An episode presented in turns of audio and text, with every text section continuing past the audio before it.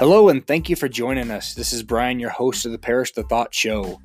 The opinions of said host and our guests have not been sanitized or scientifically tested, so please consume at your own risk.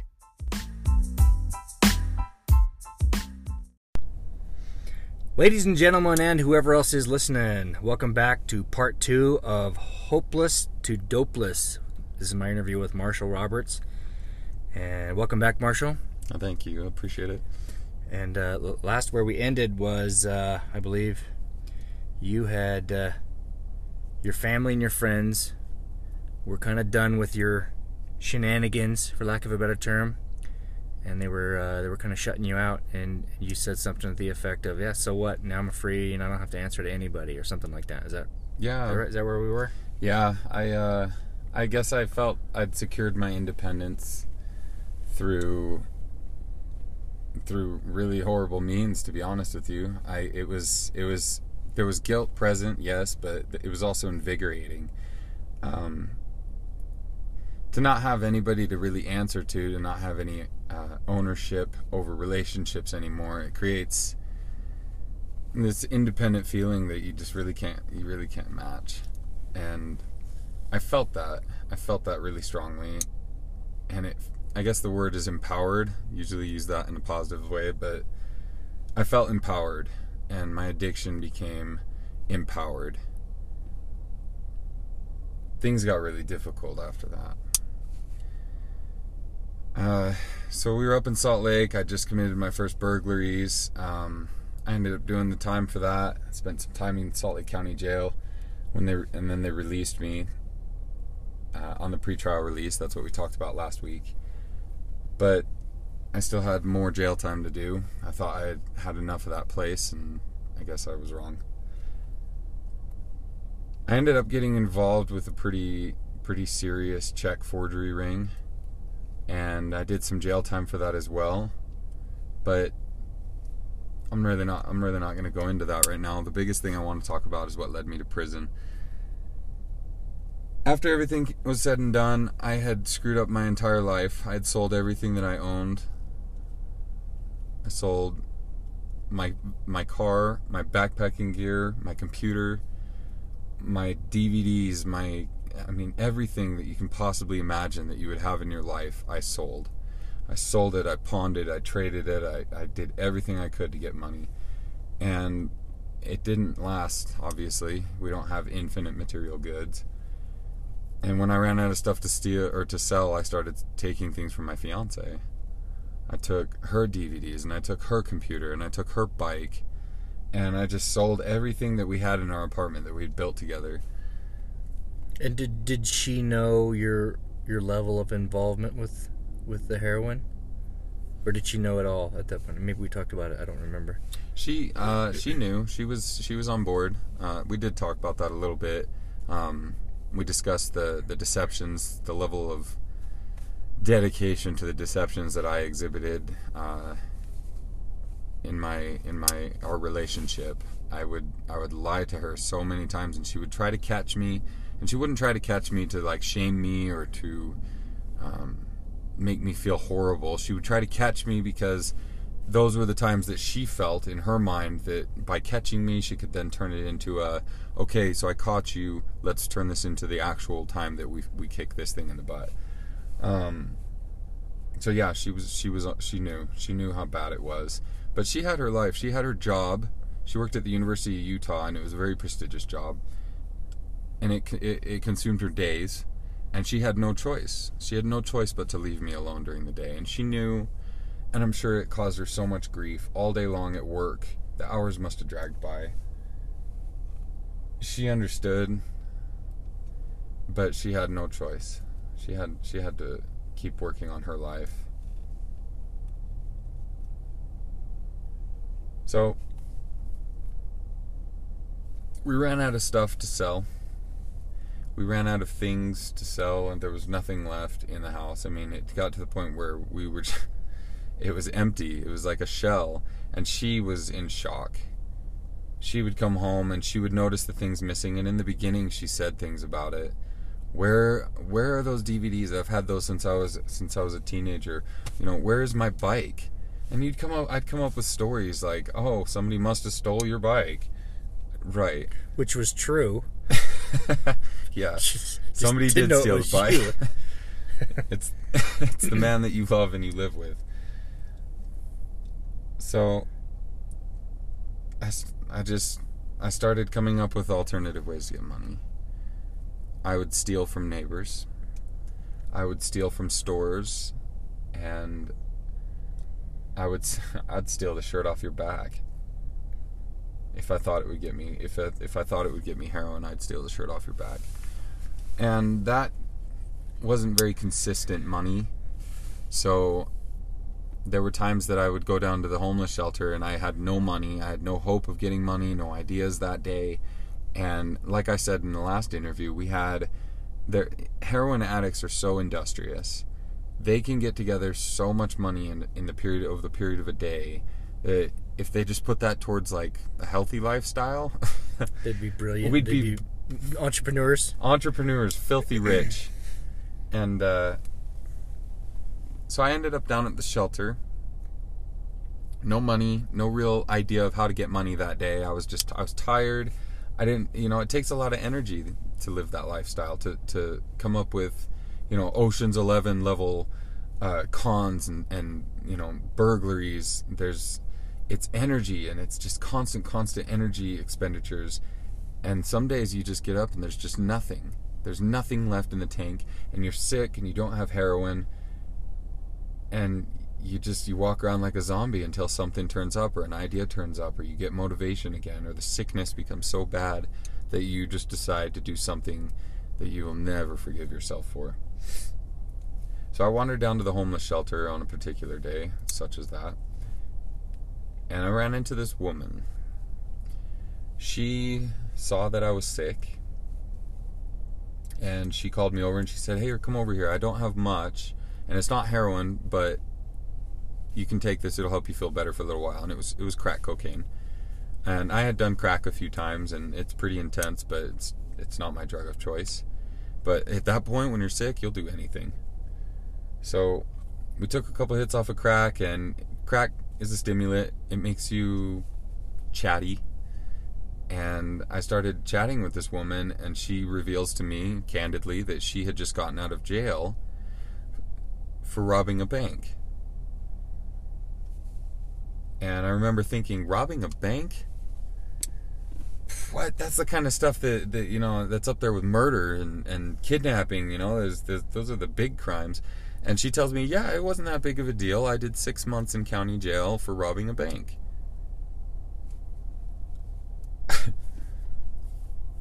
When you've done jail time and you contrast that with how much money you got for the crimes that you did, you start to rationale, okay, I could do 4 months jail time if I could get this much money. Or if I go rob this bank, and you think just triple dollar bill signs in your head, if I could get away with 6 months in jail, that would be worth it, because I'd get weeks and weeks and weeks of heroin.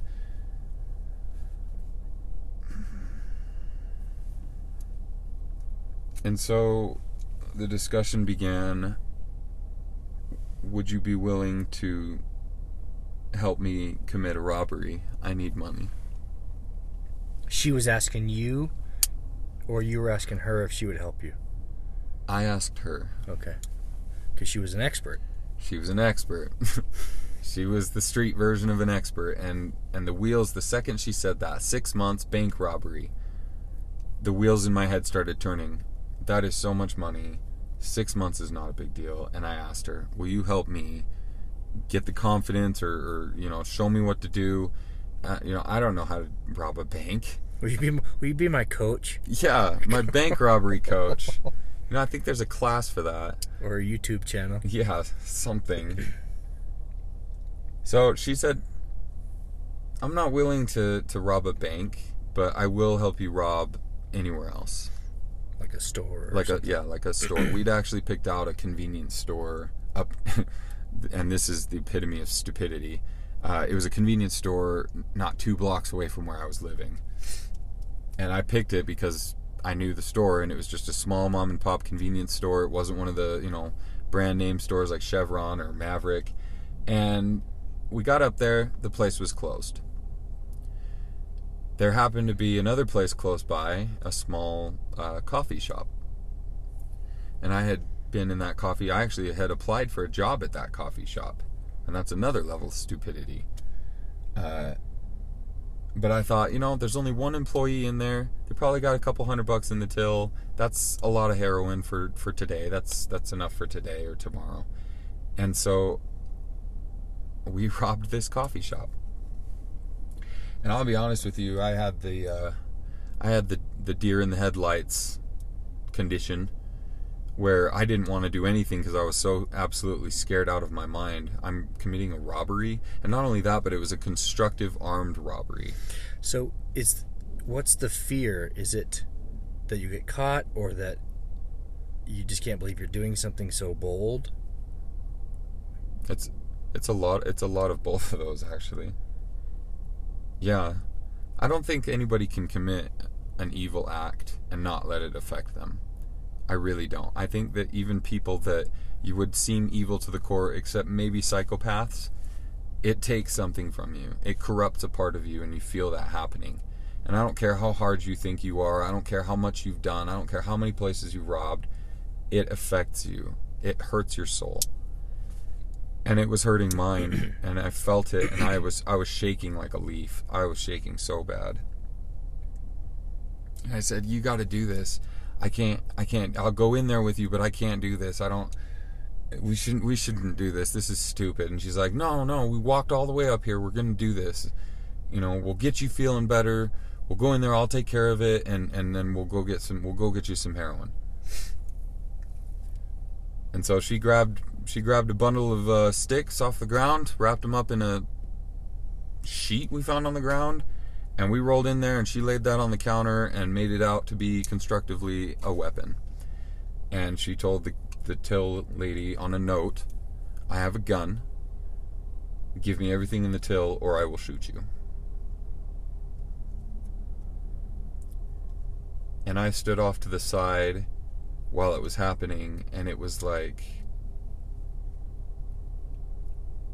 watching a really, really bad movie. Not bad as in scary, but like poorly financed, bad stunts, bad acting, bad movie. But that out of your body view of that experience was what I was experiencing. It wasn't me. It was unreal. I was watching the back of my head, and this is happening, and I'm there. And then I see the money exchange hands, and the only thing that's in my mind at that point is, "Here comes the heroin. We did it."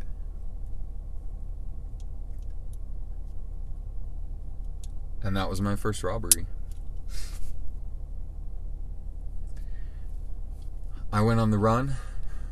Obviously, the cops are hip to this. And it took maybe 3 days for it to come to light in a way that my fiancé knew beyond a reason of a doubt that I had committed that robbery. And during those 3 days, I used heroin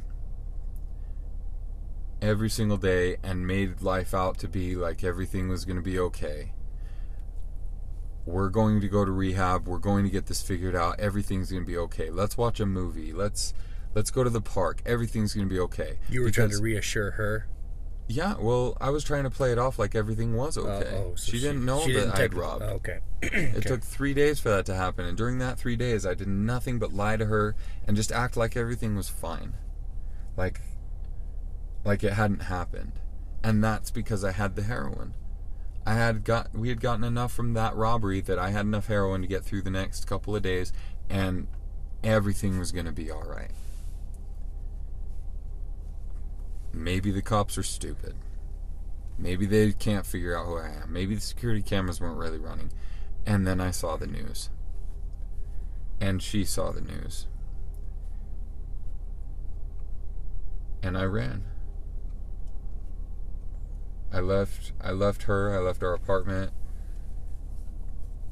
I was all over the news. The cops were pursuing this very seriously, as they should. And I ran.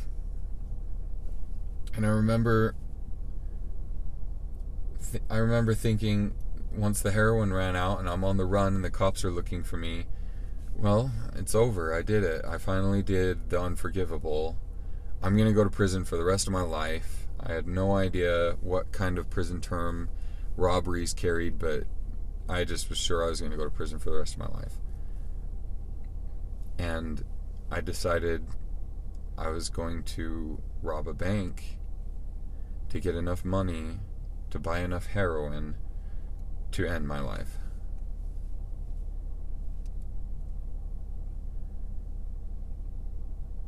And I remember when I made the decision, this just sense of calm washed over me. There's an end. I can see the end, and I have the strength to use the means to achieve the end. All I have to do is rob one bank, and it doesn't matter if they know who I am. It doesn't matter if they would have caught me, because I'll be dead. I didn't go into that bank with a disguise. I didn't go into that bank with any, plans for evasion or going on the run for months, traveling to Mexico. I had nothing. I went into that bank because however much money they were going to give me was sufficient to kill myself. So you were buying your travel ticket. Yes. Your plane ticket to the other side. My ticket to ride. Okay. Kirami went to work. I snuck back into our apartment. I found a pad of paper and a pen. I got a change of my old clothes, and I grabbed my bike. And I wrote the note maybe 4 different times. I drafted the note 4 times. And each time I read the note and I started crying, and I thought, I can't go through with this.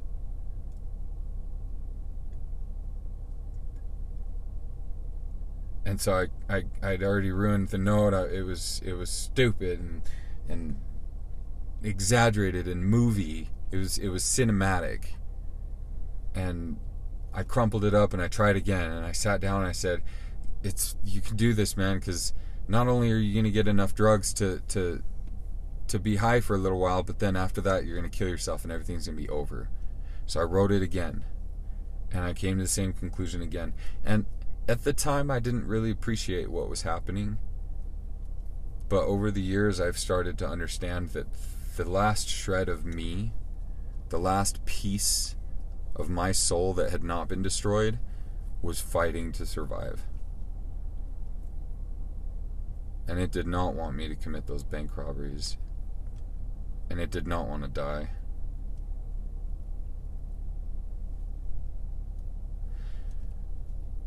I walked down the street about 2 blocks to the bank that I had picked out to rob. It was a small little one-branch mom-and-pop bank. And I remember the process of trying to build up the courage to go in there. I stood across the street and I smoked a cigarette and I stared at the bank door. And I said, I'll wait till there's nobody in the bank. Well, the last client came out, and I smoked another cigarette and said, I'll wait till there's nobody here for 5 minutes just to make sure, there's nobody coming. Nobody came for 5 minutes. I smoked another cigarette and I stared at the door and I said, maybe we'll wait 10 or 15 minutes just to make sure it's a slow point. And it just kept going on and on and on. And finally I turned and walked away. I started walking up the street and I said, this is so stupid. What am I doing? I'll face heroin withdrawals. I'll face all of my current crimes, but I cannot rob this bank. Are you freaking kidding me, man? Bank robbery? I got about halfway up the street and I puked all over the sidewalk. I was sick. I was so sick. The withdrawals were kicking in overtime.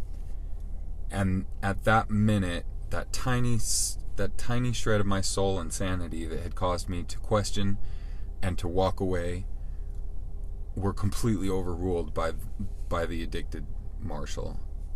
It was like they slaughtered the pilot and they took the seat and they just drove that plane, man. And we went right back to the bank. I walked up to that door, I put my hand on the door, and there was a fragment of a second, the last piece of me that was kicking and trying and screaming and saying, "You can't do this," and then it was just smothered by the heroin addiction. And I walked into that bank and I gave that note to that teller. It's almost like it gave you confidence. The sickness gave you confidence to, or at least physical confidence. It gave me an override. It overrode everything else. I don't know if you could call that confidence, but it was enough.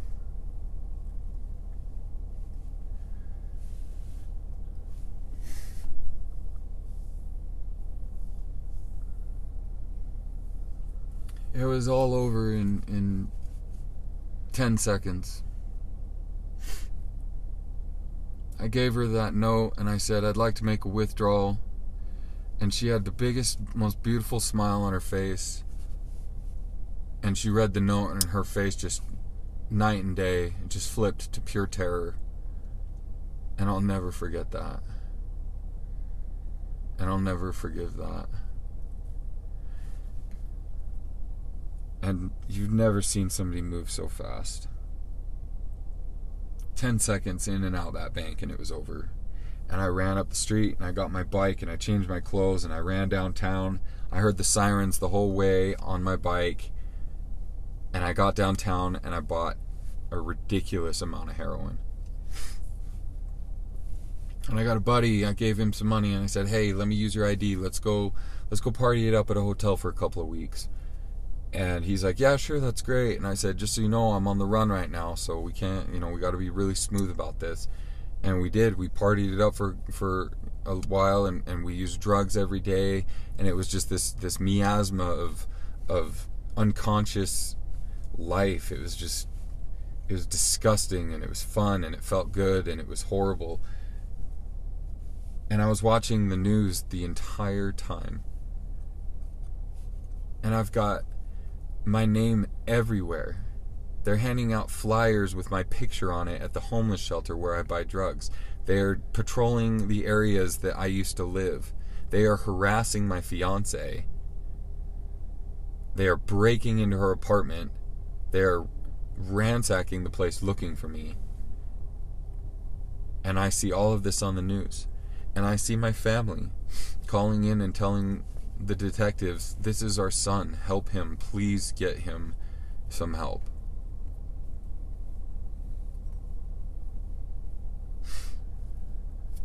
Well, the time came, money's out, I've got that just last piece, that last chunk of heroin, and I just walked away from the hotel room. My friend wasn't there, he was coming back in a little while, and I just walked away. I left all my stuff, and I just walked away. And it's a long story that I'm not going to tell the whole thing, but the point is here, I was walking down the street in Salt Lake City, looking for a place to kill myself, basically. And I got mugged. I got mugged right there in the street. And I got beat up, and I jumped in the window to try to get my stuff back, and they kicked me out of the car, and the back tire rolled over my foot, shattered it, bones were sticking out, and now I have nothing. I can't even kill myself. I guess I could go jump off a building, but there's no way I was doing that. Couldn't climb up the stairs with a broken foot. I guess you gotta see the light in it now, but... Excuse me. Well, I had to rob another bank. That's all there was to it. We're in this deep now, and we are going out with a bang. Doesn't matter how many banks it takes. It's a means to an end, and I'm gonna end. And so I went and I robbed my second bank. And this time, there was no hesitation. There was no conflict. There was none of that. It was cold. It was unconscionable. It was calculated. And I filled out the note, and I put like a taunting signature on the back, and I rolled into that bank with confidence, and I passed that note across, and I took their money too. And I went to Salt Lake with the money, and I bought new clothes, and I got a new haircut, and I bought stuff that I didn't need, and I set aside a chunk of the cash to kill myself. I set aside $800. And in the world of drugs, $800 of heroin is a lot of heroin, no matter how much you use, no matter who you are. It's a lot of heroin for one person. So I figured it would be enough. It would be more than enough. It was overkill. It'd kill a freaking elephant. And I went and I partied up at a hotel again. This time with a different friend, and it was a week, I think, this time. And at the end of that week, I grabbed my $800, and I went and I bought the $800 of heroin.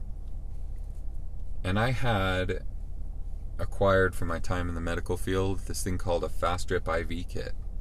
You can't take $800 of heroin and put it in a diabetic syringe and shoot it up. It's not going to work. It's physically impossible to do that.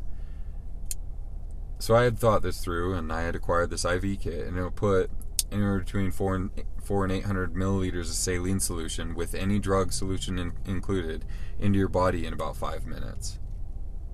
It's designed to get drugs into your body fast in an emergency. And I had one of these. And I had my heroin. And I left that hotel, and I hiked up City Creek Canyon up above Salt Lake. And I hiked up there for maybe 6 hours. I just kept walking on that road, and to be honest with you, I couldn't even tell you what I was thinking about. It was like being a robot or a zombie. There was no thought.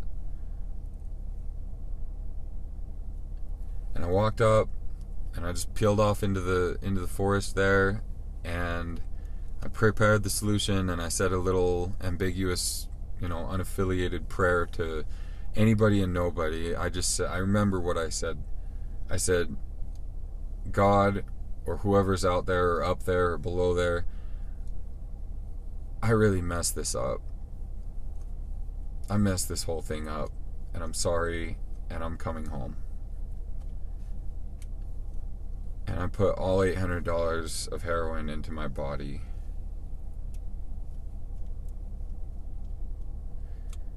And I woke up 3 days later. That's a miracle, I would think. It was a miracle.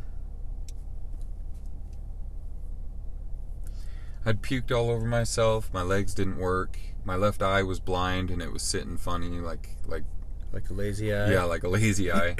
And I couldn't stand up. My legs were temporarily paralyzed. And there was so much vomit, and there was blood, and it was. And you're just off out in the woods, off City Creek, street there. Way up in the woods, man. Not the street, up City Creek Canyon. Okay. Nobody's gonna find me, and if they do, it would have been much, much late, too late. And I just woke up, and I looked at the sky, and it was blue, and I lost it. I cried harder than I've ever cried in my entire life.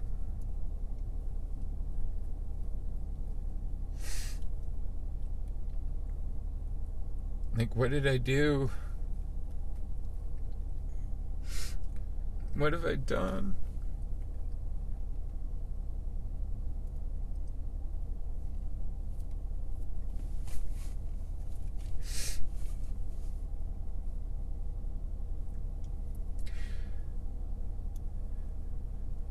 It took me about 6 hours to get off that mountain. The legs started working again, and I could start to see again after a little while, and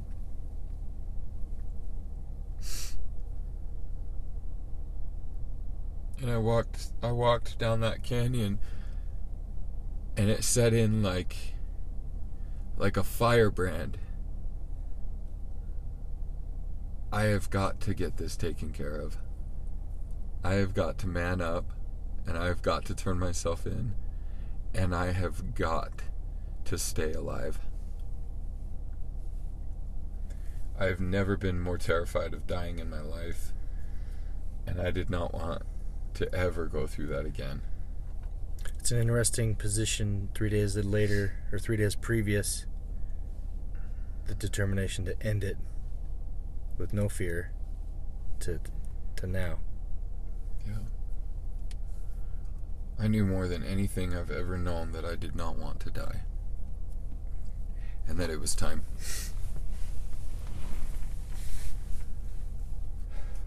I walked down to Salt Lake, and I wasn't really sure how to go about turning myself in.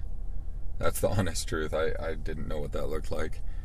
And I just went to where I knew they were looking for me. I went to the homeless shelter, and I sat down, and it was about 5 seconds after I sat down. I was looking at the sky and wondering how long it was going to take them to come, and it wasn't even 5 seconds.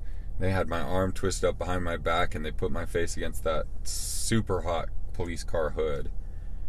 And it was over. They finally caught me.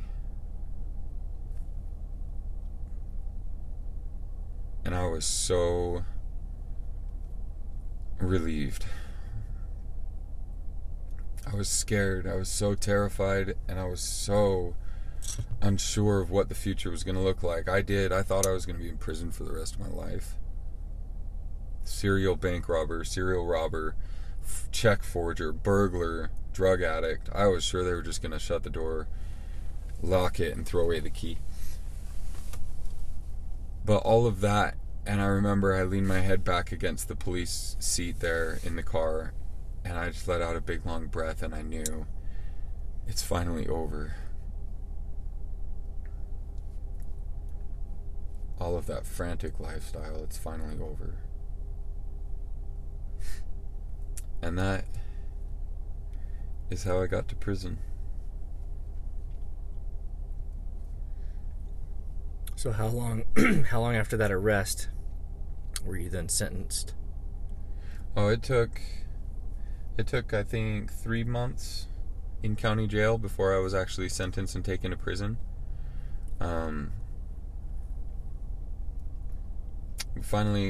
Finally got my lawyer, my public defender. She was able to secure a compromise. They call it a deal.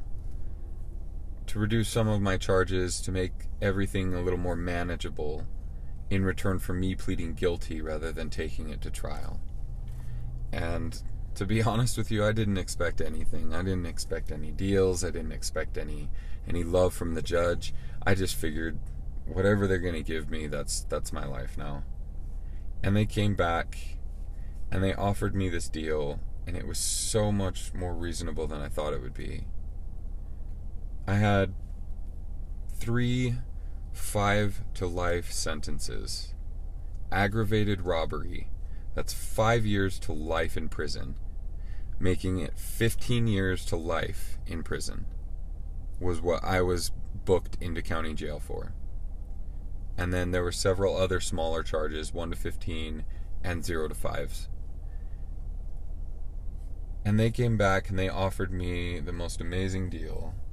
They said, we're going to drop those 5 to lifes down to 1 to 15s, so 1 year to 15 years. We're going to run all 3 of them concurrently, which makes them basically 2 years to 15 years, rather than 3 to 30.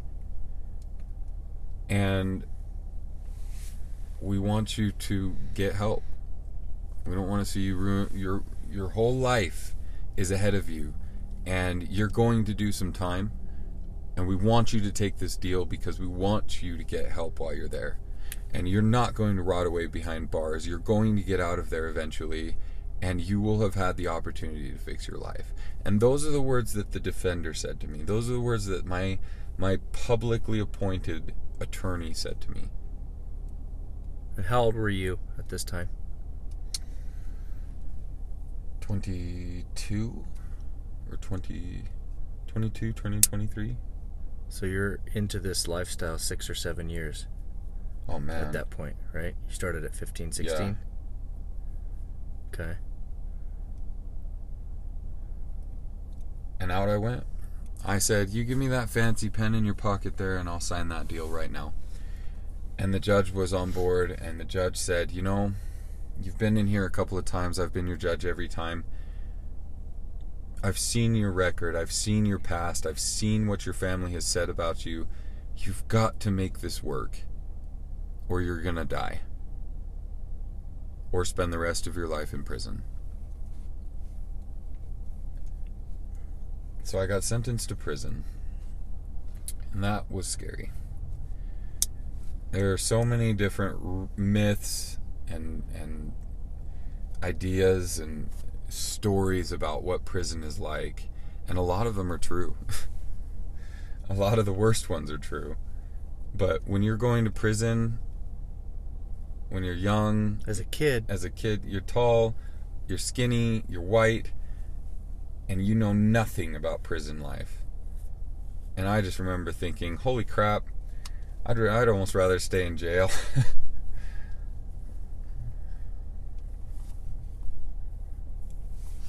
So they took me to Draper State Prison. And when you first get to Draper State Prison, the first thing they do is they take you to a unit called Uinta 5. This unit is 60 years old. It is where they used to keep the death row inmates. And it is literally the Count of Monte Cristo dungeon. It is literally the Count of Monte Cristo dungeon. There are rats. There are mice. There are no windows, just bars. And when that door slides shut for the first time in this ridiculously tiny cell, it sets in. I'm in prison. It slides shut, and it rings when it shuts all the way, and it's like a death knell. The bell tolls, and you are in prison, and it's done. And you spend some time there, and they do your reception and orientation, and that takes 3 months, and then they assign you to a housing unit, and that can take time. And the whole first 3 months that you're in prison, they stick you in a cell. You can't have books. You can't get commissary. You have nothing. You get out of your cell 1 hour a day to shower and to make a phone call. And then you go right back to your cell. And you go right back to a cell, which is a bathroom, which is a kitchen, which is also a living room and a bedroom with another grown-ass man. And you share that tiny living space with this man 23 hours out of the day, 7 days a week, for 3 months straight. So you better figure out how to get along, right? Yeah, you better figure it out quick.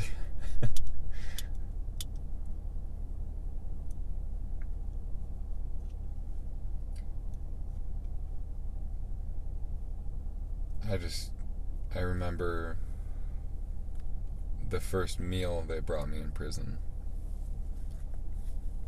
was, it gave me panic, and it gave me anxiety, and it gave me regret.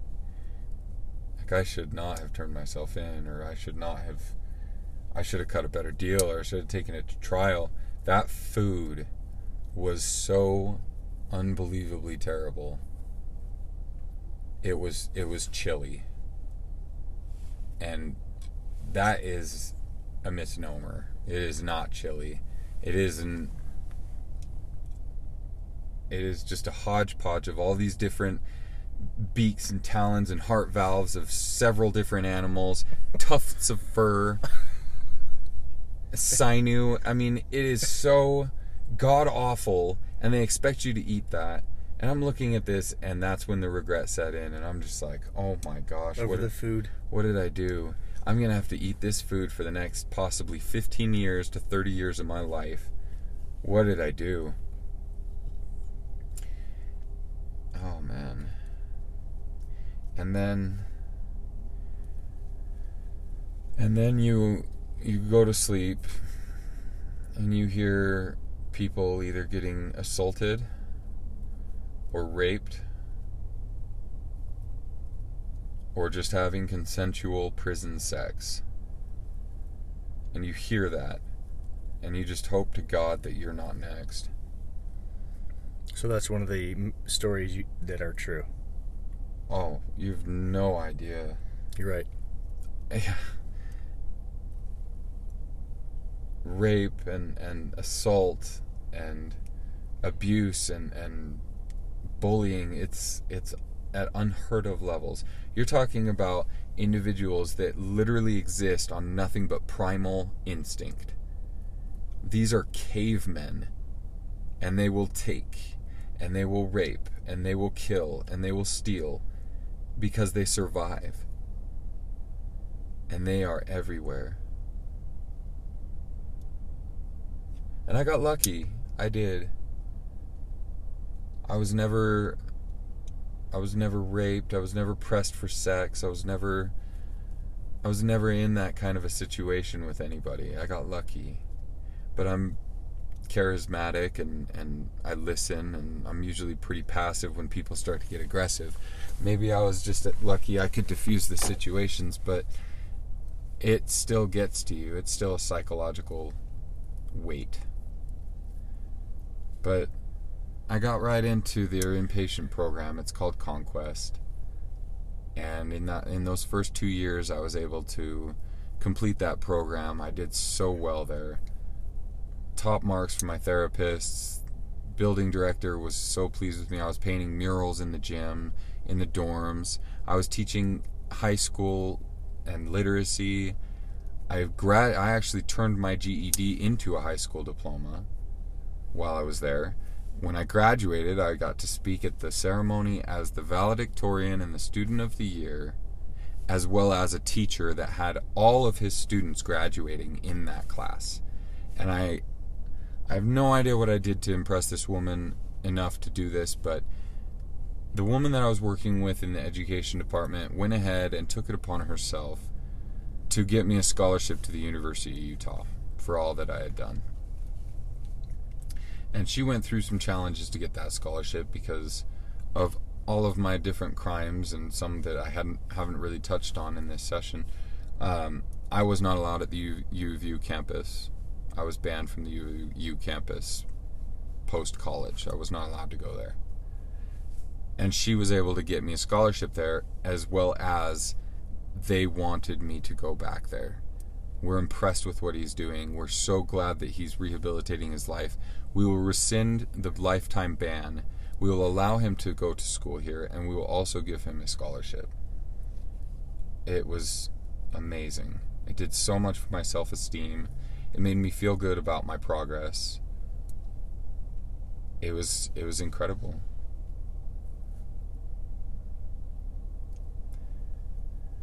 And as the years went by, the time started to speed up. In the beginning, it gets really, really, really difficult to deal with how slow the time goes. You spend nothing but... you spend every hour of the day, it slips into your mind. Oh man, if I was out on the streets, this is what I'd be doing. Oh, I miss hanging out with this person, or I miss seeing my family, or I miss writing the tracks. That was random, but it hit me a lot. I missed writing the tracks. And time just goes by at a crawl. A day takes longer than a week, takes longer than a month. But then you get into your groove. You start to adapt. You start to acclimatize. You start to understand how people work in prison, and you just make your way. You just make your way. It wasn't easy. And there were times that it got really, really, really difficult. I got in fights. I got beat up. I got extorted for money. And I got robbed. And it happens. In prison it happens. And the way that you respond to that is how they judge if they're going to keep pushing you. And so I ended up getting in more fights. And I'm not the greatest fighter in the world. To be honest with you, I actually can't stand the idea of fighting. I think it's pathetic. It's stupid. Yeah, it's stupid. And but you have to take a stand in prison, or they see that and they watch constantly. Like looking for weakness. Oh man. Is it? So that's legit. They have people in their gang units that are specifically set up to watch for fish, is what a new prison inmate is called. Specifically to watch for a fish that is wealthy, or at least has some money, or has some things that they can take, and then they take a tiny bit from that person and see how they respond.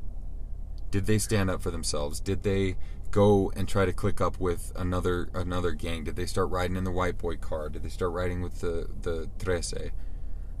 If they do none of that, then they go in and they take that dude's stuff. And not only that, but they'll take his stuff, and then they'll beat him up, and then they will rape him, and they will leave him in the cell. And that is a very common thing in prison. So yeah, I got in fights, and I lost a lot of fights. But you have to stand up for yourself, or they will take you. That's no different on the outside, to some extent. You got to stand up for yourself, and yeah, because it's similar. If you show weakness, then people will exploit that in like a business setting or a work setting or sports. Mm-hmm. So that's an interesting. Yeah, it just wears a nice mask out here in the real world. In prison, it's a mask covered in tattoos.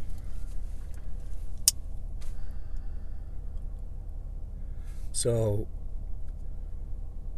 how many years were you in the Utah State Prison? I did 6 and 2.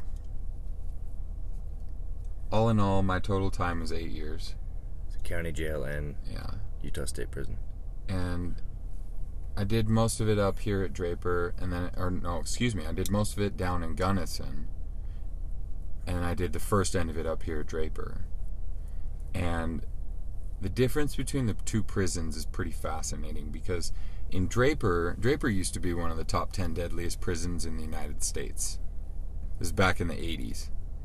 It has come a long way, but it is still dangerous, and there are drugs, and there are murders and stabbings and rapes, and it is just, they call it a party. Draper's a party all the time. It's a party, and it's always popping. And you go down to Gunnison, and Gunnison is like, it's like manicured lawns, and it's a newer facility, and all it's clean as a whistle, and new paint, and new addition, with the buildings, and they've got college courses, and they've got U-Prep and programming. It's a whole different game, but it's more dramatic, and it's filled with sex offenders. That's the truth. That's it's the irony of that. It's, oh man, they say there's supposed to be like 40 to 50% sex offender population.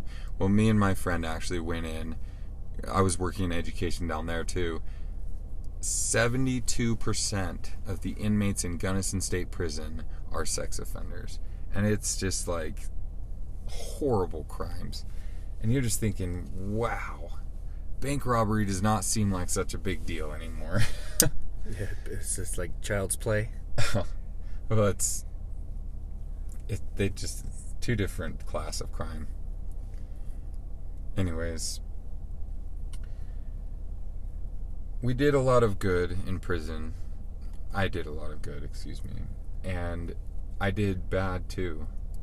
There were times that I crashed, or I gave up on myself, or I didn't want to do it anymore. I never felt suicidal like I did when I was using heroin, but it got pretty close. There was some depression. There was some periods at the tail end after I got bad news that my board hearing wasn't going to let me go home. And you just have to deal with it, because the alternative is still dealing with it, because you go to bed at night and you wake up the next day and it's still directly in front of you.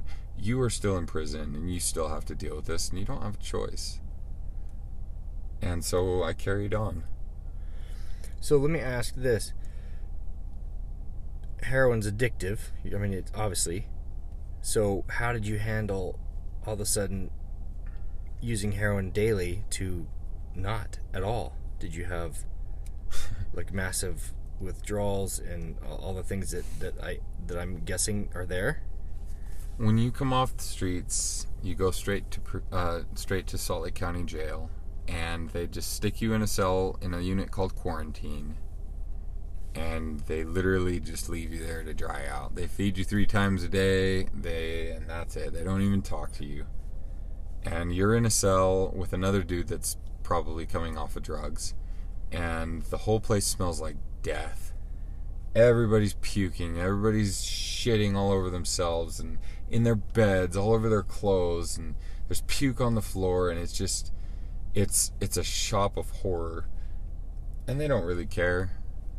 Because there's not much they can do, or... What's the alternative? You just have to... Give them a bigger bucket. They deal with this all day, every day. Taking drug addicts off the streets. And it was so bad. Oh, it was so bad. I didn't sleep for 32 days. When you come off of heroin, you get insomnia that is so authentic. You can't even pretend that you get a little bit here and there. You get insomniatic for months. And the first 32 days, I remember there was not a single minute of sleep that I could catch or detect. Not one. And on the 32nd day, I remember I was laying in my bed, and I was actually reading the Book of Mormon, and I dozed off. And then I woke up and I realized I'd fallen asleep, and I threw a little celebration. I was like, I did it. And I told my cellie, I was like, dude, I just fell asleep. Or I fell asleep. And I looked up at the clock. It had been for 2 minutes. 32 days. That's inhuman. Yeah. Or superhuman. And at night, when everybody's, most people are asleep, or everybody's just in their cell suffering, 24 hours a day, you're staring at the cell wall, staring at the bottom of the bunk, listening to your celly fart and moan and the smells. 24 hours a day without a break.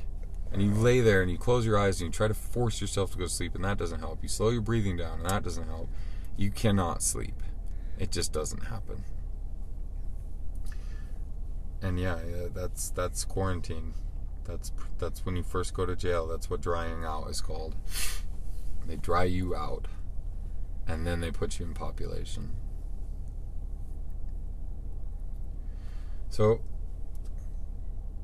I'm kind of trying to wrap up the prison portion, because I want to get to the most important portion of this entire interview, and that's the message.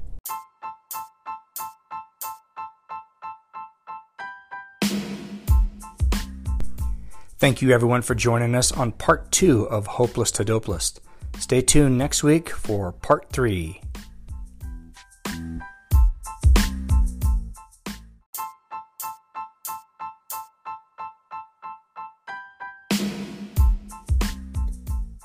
Thank you again for listening to the Parish the Thought Show. We would love your comments and feedback on our website at briankeithparish.com/feedback. If you love or hate what you hear, please give us a rating on whatever platform you find us.